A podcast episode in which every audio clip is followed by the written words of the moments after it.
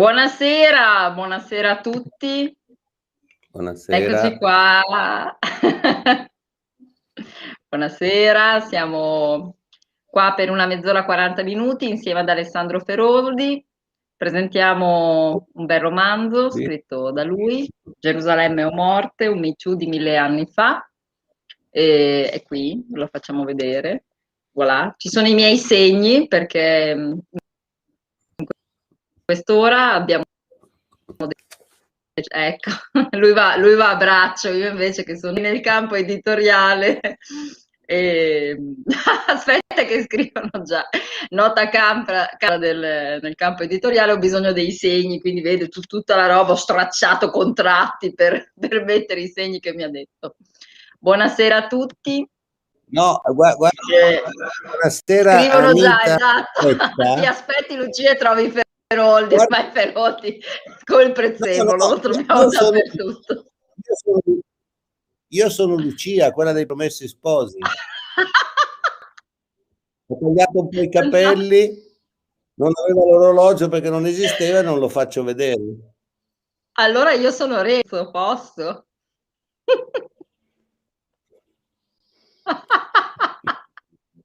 Gli inglesi dicono di una signora non si parla neanche per dirne bene.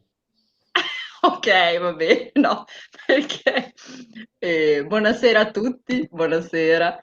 Allora, abbiamo recuperato, sì, no, grazie di essere presenti. Infatti non volevamo lasciare, diciamo, il... ehm, ci siamo così affezionati a quest'ora, voi che scrivi- scrivete, che non volevamo lasciare la, insomma, il buco, si dice in, in, eh, gergo televisivo, e quindi abbiamo organizzato d'amblè una, una trasmissione e visto che vogliamo promuovere questo bel romanzo, abbiamo pensato di, di farla con questo tema. Abbiamo incontrato il, il consenso di, di Folloni, che è, il, che è l'amministratore della, della rete, quindi eccoci qua, un po' in ritardo, però sono un po' trafelati, un po' sudati, scritto devo lavarmi la faccia, sono tutta accaldata, però insomma siamo qua.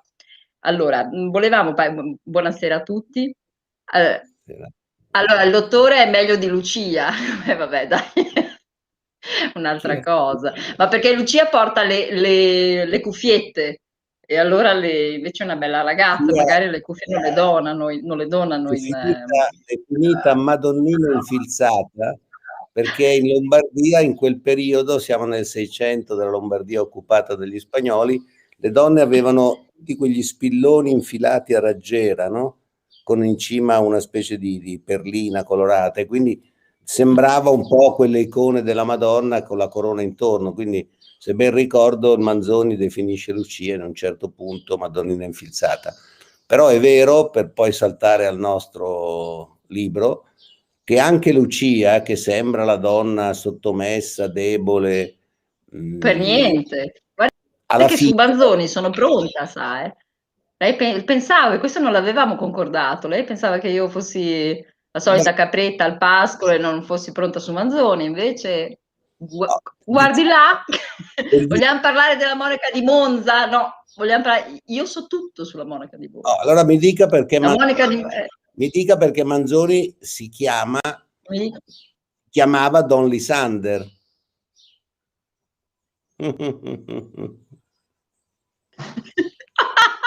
Questo proprio il resto sì, se lo vuoi dare. Sì. Ecco, mi ha fatto fare questa Si solita figura. Don. Il Don, eh, beh, il Don era diciamo nobiliare.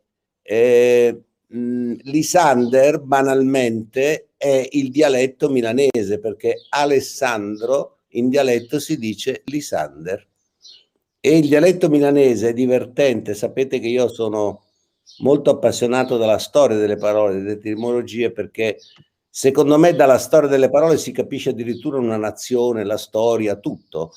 Allora, mh, la lingua italiana, il dialetto italiano, che per molti studiosi è giustamente, sono giustamente considerati lingua, eh, i dialetti risentono degli invasori. Quindi i napoletani dicono io ti ammazzo a te, perché in spagnolo si dice mato a ti, si usa il dativo, non l'accusativo. A Milano dove ci sono state essenzialmente tre dominazioni, l'austriaca, la francese, cioè andiamo in ordine, la spagnola, l'austriaca, Napoleone, quindi la francese e poi di nuovo l'austriaca. Il dialetto che è stato assorbito di più è quello tedesco, cioè la lingua a cui si è preso è il tedesco. A Milano si dice Slambrot per dire una cosa che non vale niente, viene dal tedesco Schlambrot, tira il pane perché i soldati austriaci impietositi dai bambini milanesi che morivano di fame dicevano Schlambrot, tiragli il pane a sto poveraccio. Quindi Slambrot in milanese vuol dire quello. In dialetto la, la moneta, se, i soldi si dice poiana perché sulla moneta sburgica c'era l'aquila imperiale. E addirittura, e finisco una chicca, secondo me, in onore a voi. No, ci vogliono quattro ore per arrivare al romanzo, Gerusalemme o morte. Quindi... Eh, ma qualcosa qualcosa di divertente anche sopra il Po, è tutta sotto il Po l'Italia ormai.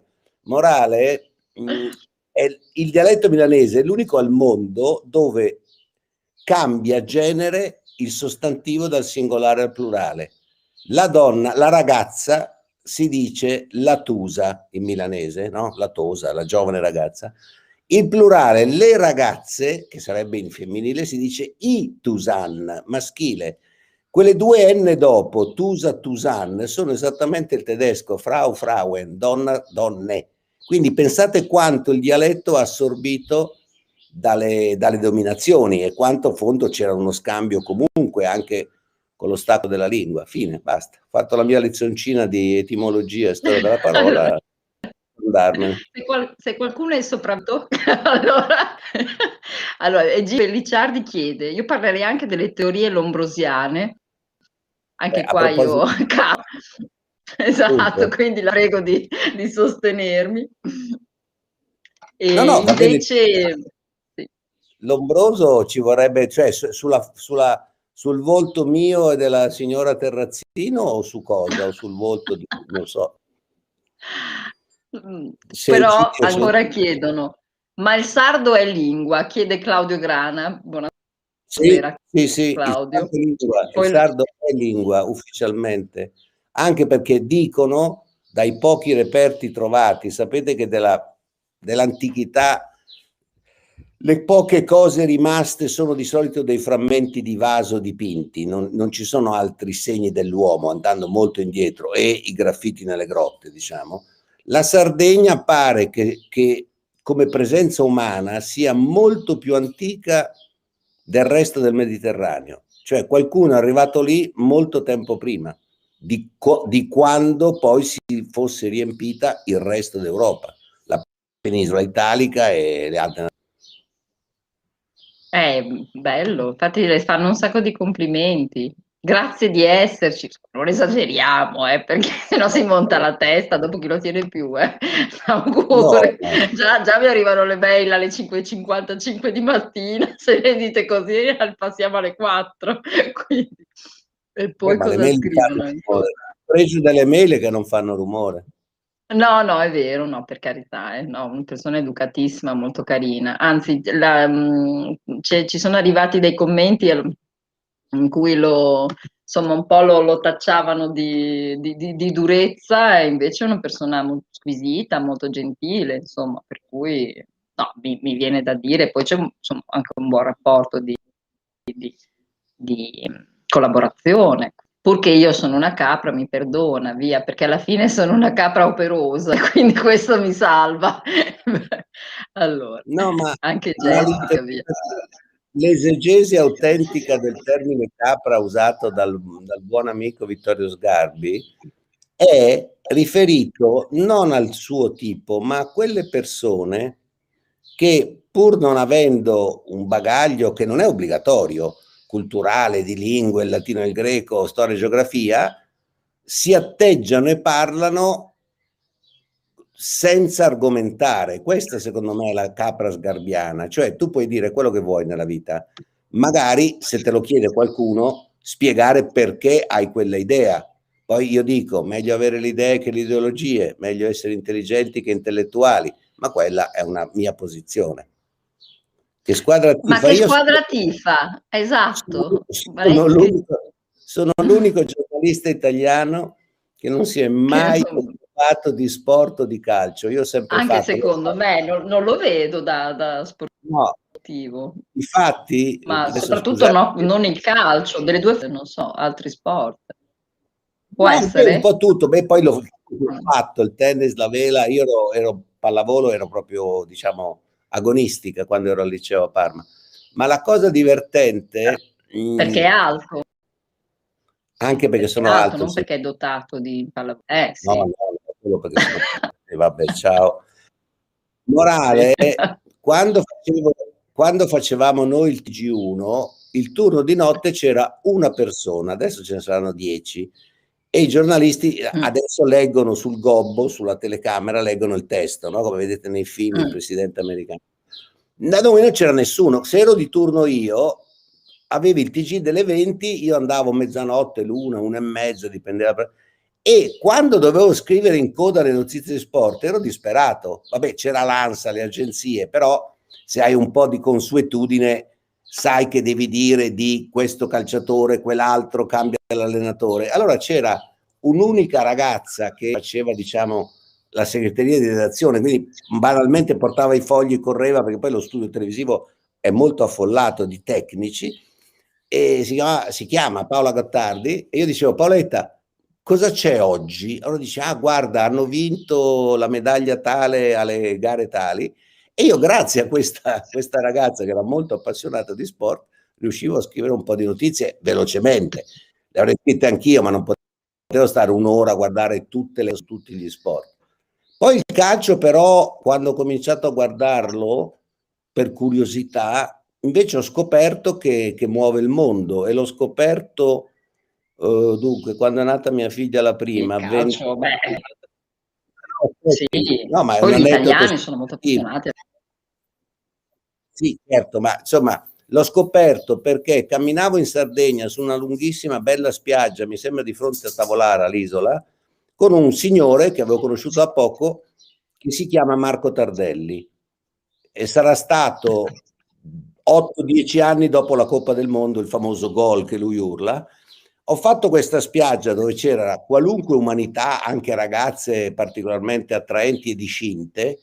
Vi assicuro, la spiaggia si è fermata, cioè, sa cos'è un freeze, no? Cioè, tutta mm. la spiaggia è immobile, mm. non si sentiva una parola, cioè, proprio come nei, nei film, faceva tac, si sono fermati così.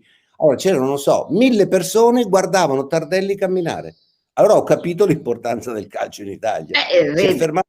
ma, ma, cioè, mi perdoni, ma a parte che beh, ci sono commenti per, per eh, la vogliono conoscere, beh, allora, ehm, prossimamente, ma non neanche tanto, saremo, eh, organizzeremo degli incontri nelle librerie, quindi se vado bene partiamo dalla Feltrinelli a Roma e quindi daremo ovviamente notizia di questo con il giorno e l'orario dove presentiamo i romanzi di Ferroti, quindi ci sarò anch'io, per cui ci si vede. E poi la, la casa editrice se eh, Bumi darà permesso. Beh, lo portiamo via, glielo tengo io, al, no, poi ci sarà anche la sua famiglia. No, Bu gratis non si muove. no, gratis.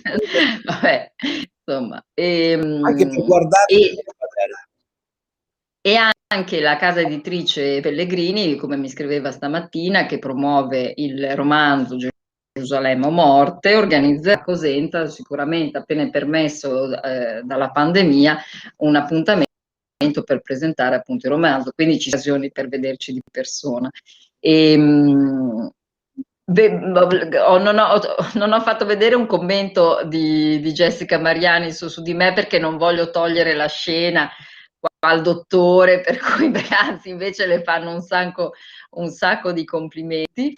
E, e, poi anzi invito Jessica, che secondo me anche lei lo è molto, perché poi a 19 anni, sicuramente poi adesso le donne sono tutte bellissime, e ho desiderio di averla live, perché deve essere una ragazza squisita, quindi mi farebbe molto piacere, quindi se mi scrive oggi vi presento chiocciolagmail.com, le, le diamo il link e ci organizziamo, ah, ma, ma, non solo a lei, anzi è un, è un diciamo che è un uno step che vorremmo veramente percorrere, quello di invitare le persone che ci seguono a turno live, dando il link e con le solite modalità che facciamo, insomma, che usiamo noi, perché noi, anche noi siamo poi delle... Eh, io non ho mai fatto tv, adesso magari parata come, come Alessandro, ma anche le persone che, che, ecco, Anna Rampi per esempio è di Bologna. E anche a Bologna lo vogliamo organizzare, in verità abbiamo interpellato la Feltrinelli di Via Rizzoli, che Anna Rampi sicuramente conoscerà perché è proprio quella sotto le due torri, e sto aspettando dall'organizzatore degli eventi iscritto lunedì eh, anzi lo invito se, se, ci ascolta perché è già passata, insomma, sono già passati dei giorni, se vuole rispondere cortesemente per organizzare appunto un evento che eh, per modo da presentare i romanzi di, di, Alessandro. Sicuramente porteremo della gente, vogliamo organizzare un rinfresco, insomma, vogliamo fare una cosa, ecco, portare dell'alcol, tutti ubriachi, poi dopo coprino i libri, insomma, c'è, c'è sempre un motivo per tutto. Ringrazio, ringrazio, le persone che ci seguono e quelle che vogliono, diciamo, conoscerci meglio di persona, quello che sia. Eh, vorrei sottolineare, ha visto anche la giovanissima età di queste ragazze, che per uno che scrive, ma probabilmente anche uno che dipinge o che suona il piano, la cosa più interessante e più emozionante è che abbia letto o tutto il libro o una parte o uno dei io ho scritto anche un libro di racconti l'ho già detto 5 minuti per leggere un racconto. La cosa più interessante per uno scrittore anzi l'unica a cui tiene è il fatto di essere interrogato su quello che scrive da chi ha letto e la cosa più bella secondo me in assoluto che eh, per cui sono grandi Shakespeare, Dante, Collodi con Pinocchio o anche Harry Potter è che la lettura ha un tempo umano, non è di corsa come internet, come il treno, l'aereo, quel che vuoi tu, e soprattutto che ognuno quando legge pensa a quello che vuole. Quello secondo me è bellissimo, cioè il libro è l'unica libertà che ci è rimasta. Perché tu leggi quel passo e reagisci con la tua vita, la tua esperienza, i tuoi dolori, le tue sofferenze, eccetera, eccetera. E quello è divertente per uno scrittore, capi- conoscere le reazioni che ha provocato nel lettore, ma non che dica è bello o brutto il libro, proprio dica io leggendo quella roba lì mi è venuto in mente mio nonno, mia nonna, mio padre, il moroso, l'amore, capito? È, è partecipare, insomma, questa è la sostanza, perché poi la lettura è bella per quello. E, ehm, Anna Ratti scrive quanto costa. No, allora, se intendi venire in tv, no, niente, no, per carità e noi li, li caldeggiamo oh, perché il pubblico è la, la, è, la natura e il cuore, missioni, che siano queste di, insomma, eh, eh, no, live, altre trasmissioni. Vedere Bu. Ecco, guardare Bu questa esatto. Ecco, già, già Guardi che ho la mia gatta, eh. adesso non mi provochi, eh. Guardi, no, ad avere, l'unico da avere gli animali, guardi che io, io ho la vicetta. Uno, uno non paga, sì, ma uno non paga per vedere quel peluche, mentre Bu è giusto pagare per vederlo. È ben diverso, scusi, eh. Bu, hai sentito cosa ha detto? Vabbè. Invece, Invece, esatto, vabbè, per carità, Bu, perché siamo anche con Turasmar, lui è protagonista, per cui allora io invece vorrei andare nel vivo della non si scomponga i capelli, eh, cortesemente, cerchi di rimanere composto mentre leggo. Allora, ehm, che Gerusalemme morte. Può essere un romanzo, diciamo, può essere anche frainteso perché è un romanzo storico, un romanzo anche attuale che parla di vicende umane, di, di, di persone che sono anche vissute certamente in un'altra epoca, ma che sono vicine a noi, i loro, loro pensieri. E abbiamo deciso una serie di estratti che vorremmo leggere che, per dare un, un input alla, e una curiosità al fatto che andiate a, così, a conoscere questo, questo scritto che io trovo molto interessante e assolutamente attualissimo. Inizio a leggere a pagina 23, terza riga.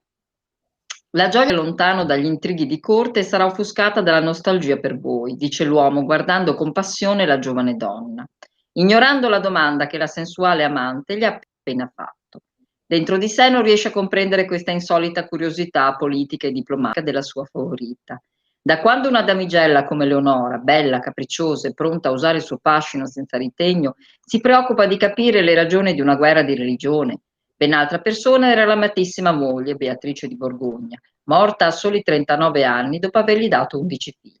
Eppure questa lasciva Eleonora, questa strega bionda, l'ha ammaliato, nonostante vede in lei quelle caratteristiche che meno sopporta.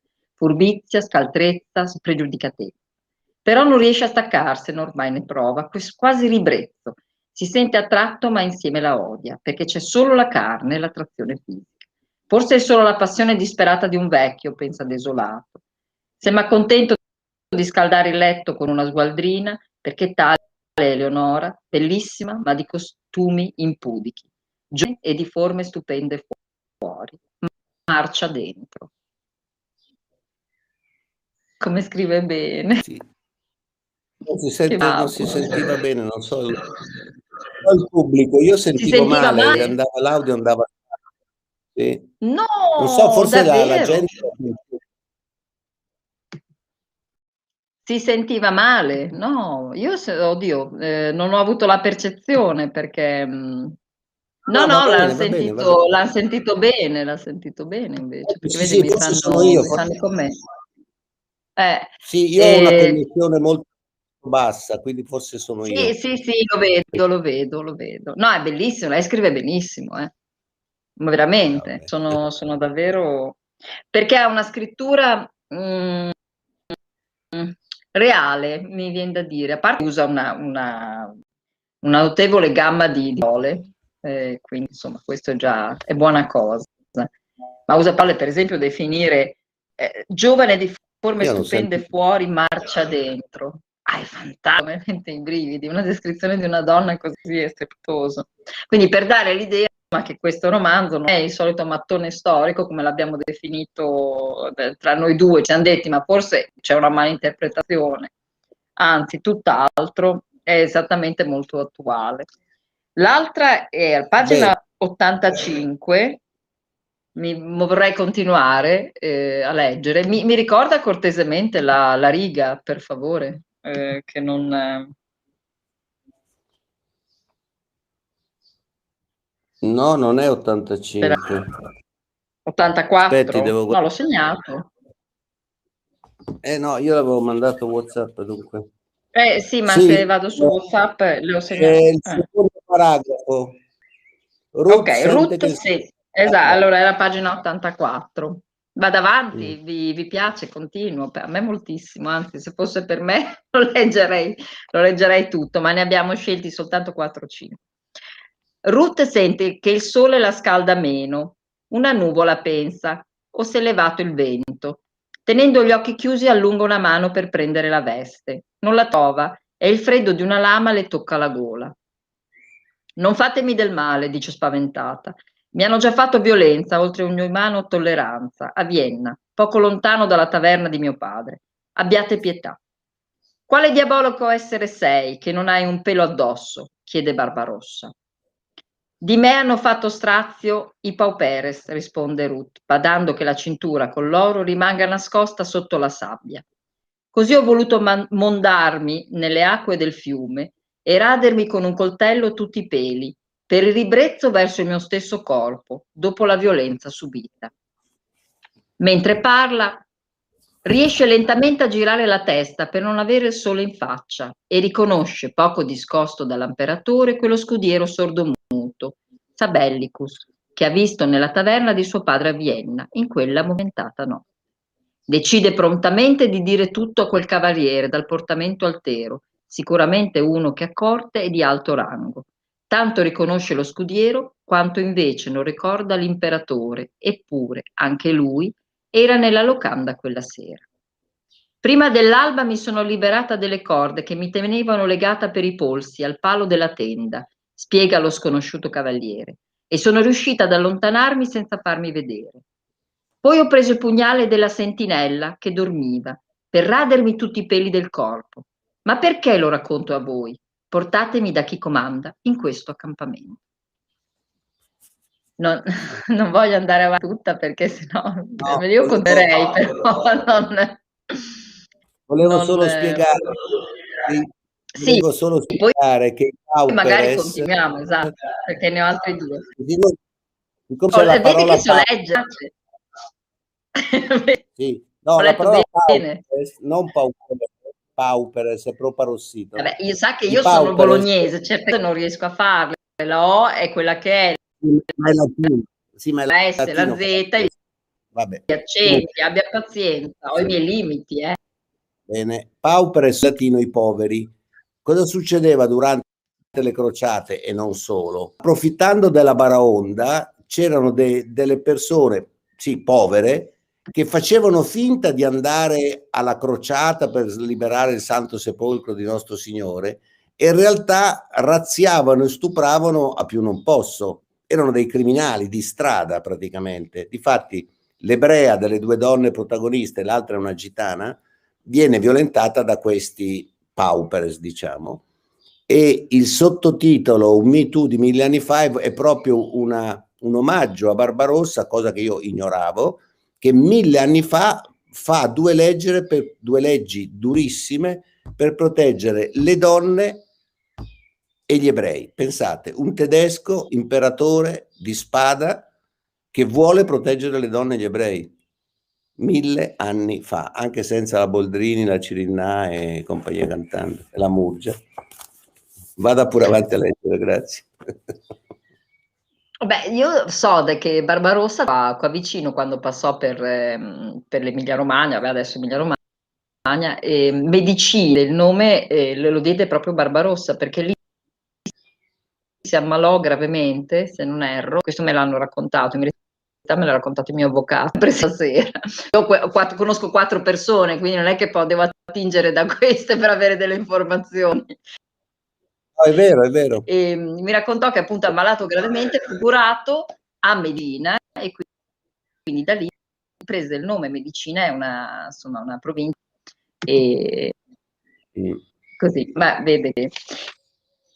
E poi un'altra informazione che volevo dare, che adesso non è dal, dal suo romanzo, però io sono, sono stata grandissima lettrice di fumetti, poco tempo, quindi non riesco ancora, non riesco a coltivare questa grande passione.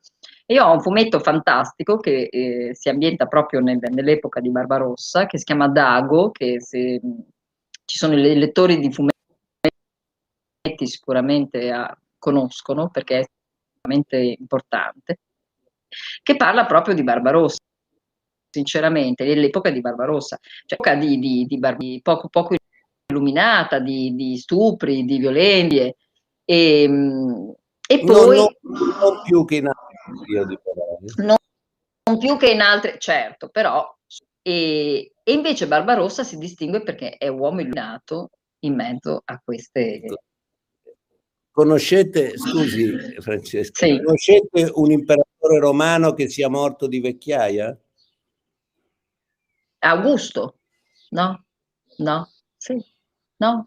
No. L'unico, l'unico, che non hanno ucciso era Claudio, il famoso divo Claudio. Siccome era zoppo e brutto, pensavano che fosse ininfluente e non avrebbe turbato i giochi di potere del Senato e, di, e degli altri. E invece, siccome era molto astuto, è riuscito a sopravvivere, a farli fuori tutti e a campare molto a lungo.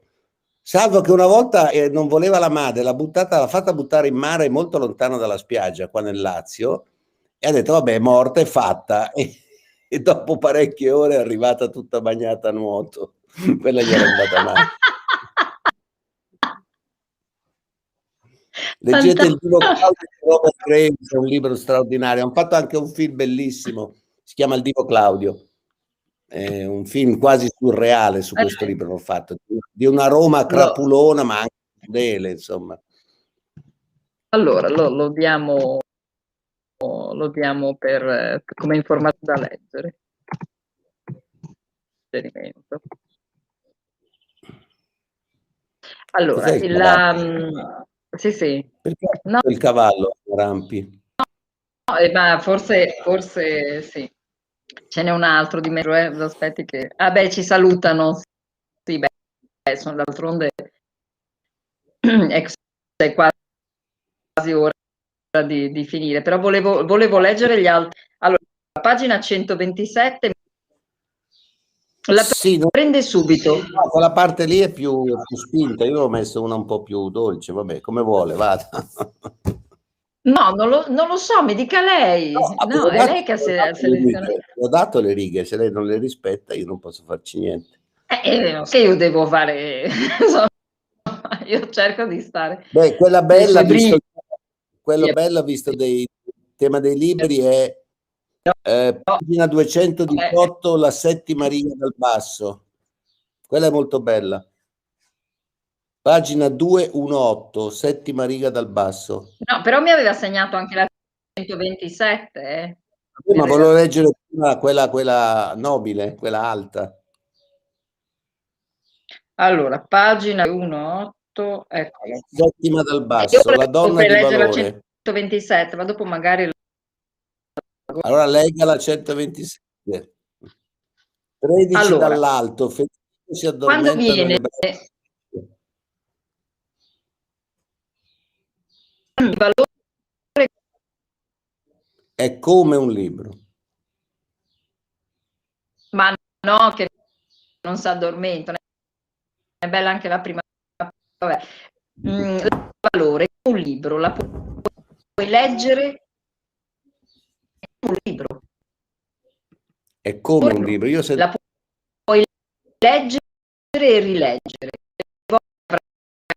Stimolo a pensare ad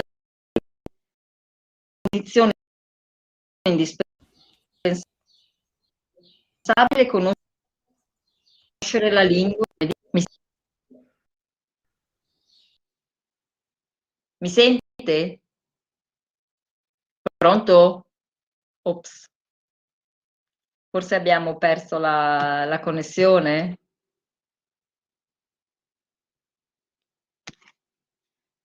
Mi sente? Pronto? Ai.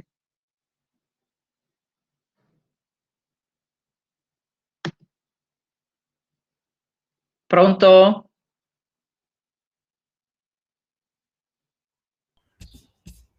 Pronto? Mi sente? Adesso Mi sente? sì, No, ma lei legga pure, tanto io lo so a memoria.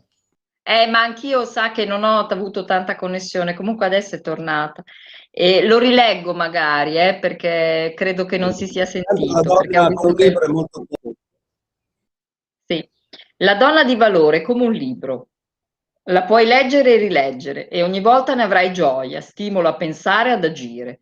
L'unica condizione indispensabile è conoscere la lingua in cui è scritto il libro, cioè parlare lo stesso linguaggio della donna amata. Era così per voi e mia madre. È stato difficile, ma poi tanta ci ha dato molta gioia.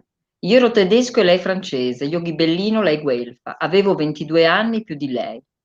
Beatrice amava le poesie, io il cavallo. Eppure ci siamo amati, in tanti contrasti. Anche Eleonora d'Aquitania aveva talento, ma era, to- ma era troppo irrequieta. Ha sposato il re di Francia, da cui è stata ripudiata per la vita scandalosa che conduceva durante l'altra crociata. Poi ha sposato il re d'Inghilterra, ma anche in quel caso il matrimonio non ha funzionato. Regna sul trono d'Inghilterra al posto di suo figlio Riccardo IV di Leone, che si prepara a raggiungerci in Palestina per la crociata. E poi continua. È bella questa descrizione della donna. Sì, Ma vede che una... lei è un romantico, eh?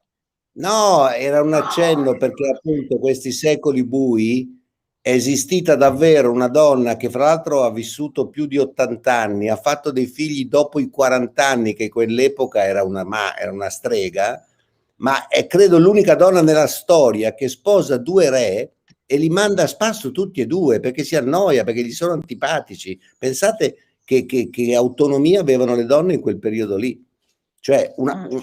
nel 1160-70 una donna che sposa il re di Francia, dopo un po' dice mi spiace ma non va più bene, lo molla, sposa il re d'Inghilterra, fa due figli che sono Riccardo Cuor di Leone, quello famoso, Giovanni senza terra, e poi mo- mo- molla pure quella. Allora i due re si vedono arrabbiati e la, la, la murano come la monaca di Monza, pensando che morisse. E questa sopravvive, sta degli anni chiusa, murata, poi viene fuori e ricomincia a fare danni. La donna straordinaria. E ripeto, mille anni fa, quindi voglio dire, in fondo il libro è, è un omaggio a quella caratteristica femminile che forse i maschi conoscono meno, che è una tale desiderio di indipendenza e autonomia da, da inventare delle cose molto nuove poi alla fine. Senta, mi piacerebbe lei, perché vedi, lei passa da, alla fine lei, lei è un romantico, eh, per carità, però ehm, vorrei leggere a pagina 127, se posso. Legga, legga, legga quello che vuole. E, è un po', insomma, è un po' particolare, ma il, la sua scrittura è fantastica, secondo me, io la trovo molto, veramente, se, se avessi il tempo leggerei e rileggerei i suoi romanzi. E... Ruth non sa come reagire, è pietrificata, eppure il suo istinto femminile le dice che quel giovane uomo non è poi così cattivo come vorrebbe sempre dimostrare. Perché le parla, le spiega cose che sicuramente un membro di famiglia imperiale non è tenuto a dire a una schiava. Mentre così ragiona nella sua mente, Ruth si trova improvvisamente sovrastata dal corpo di Federico. Sono nudi, il giovane corpo del guerriero è già segnato da cicatrici, il suo desiderio è evidente.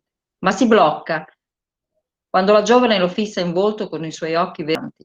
La sua femminilità non è insensibile al fascino maschile del valoroso guerriero. La prende subito, si sente sperduto in quello sguardo femminile. L'eros è entrambi in un mondo dove la mente è sospesa e il corpo prevale con un, un piacere così selvaggio ma anche così profondo che entrambi non hanno mai provato. Federico si addormenta nelle braccia di Ruth, che ha paura a spostarsi, non vuole svegliarlo.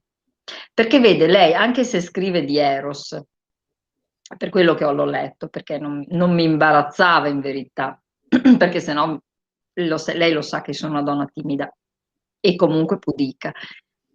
Però lei scrive di Eros, non, ehm, non è spudorato, è è romantico, è sempre misterioso ed è bello co- come ne scrive.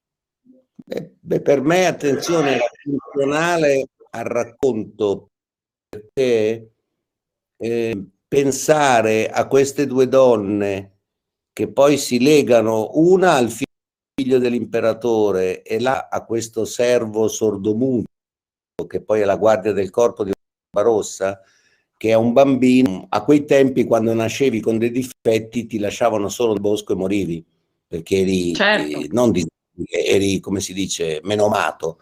Questo bambino invece, la Beatrice famosa, la moglie di Barbarossa, si impietosisce e dice no, lo tengo, quindi cresce col figlio. Quindi la cosa, direi anche goliardica del libro, divertente, è che il figlio dell'imperatore e la guardia dell'imperatore, essendo cresciuti insieme, hanno una distanza enorme sociale, però poi la, di fatto sono insieme, quindi questo, questo invaghimento, questo innamoramento di questi due ragazzi con le due ragazze del libro sono appunto sono molto attuali, sono normali, ecco, per far vedere eh, che sono normali. Anche, sì, poi le guerre o quelle spedizioni toccavano delle punte di crudo oggi per fortuna sono rare. Lì succedevano delle cose da, da, impallidire, cioè lì si sterminava di tutto, si infilzava la gente per andare all'attacco, far vedere che tu stai infilzando di qua.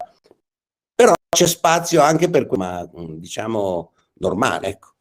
E soprattutto le donne, certo.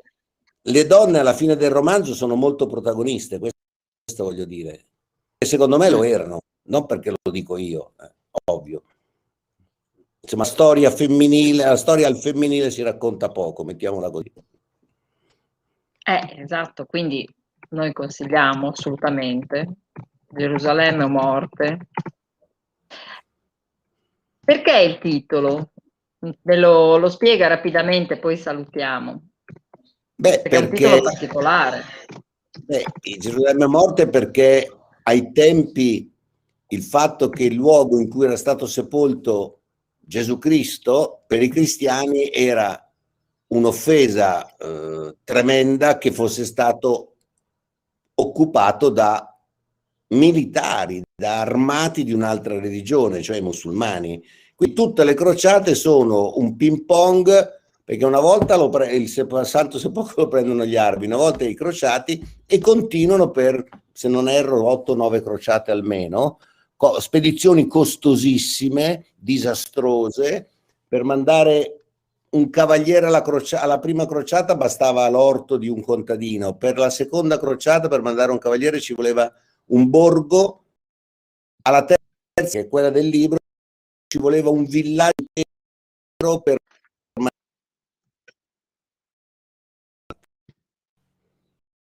E Purtroppo non si sente, ogni sì, tanto qua va sparso. Sì, ma Maluccio, però vabbè, ce l'abbiamo fatta lo stesso. Okay. Quindi Gerusalemme o morte, un Me di mille anni fa, Alessandro Feroldi, editore Pellegrini. Quindi questo lo trovano naturalmente su Amazon, Covo, su tutte le piattaforme online in formato sia cartaceo che ebook, ma lo trovano anche naturalmente in libreria, quindi editore Pellegrini, e insomma, no, compratelo, è bello. E, insomma, io lo trovo... Mi piace conoscere la tua opinione in proposito. Esatto, esatto. Sì, perché sì.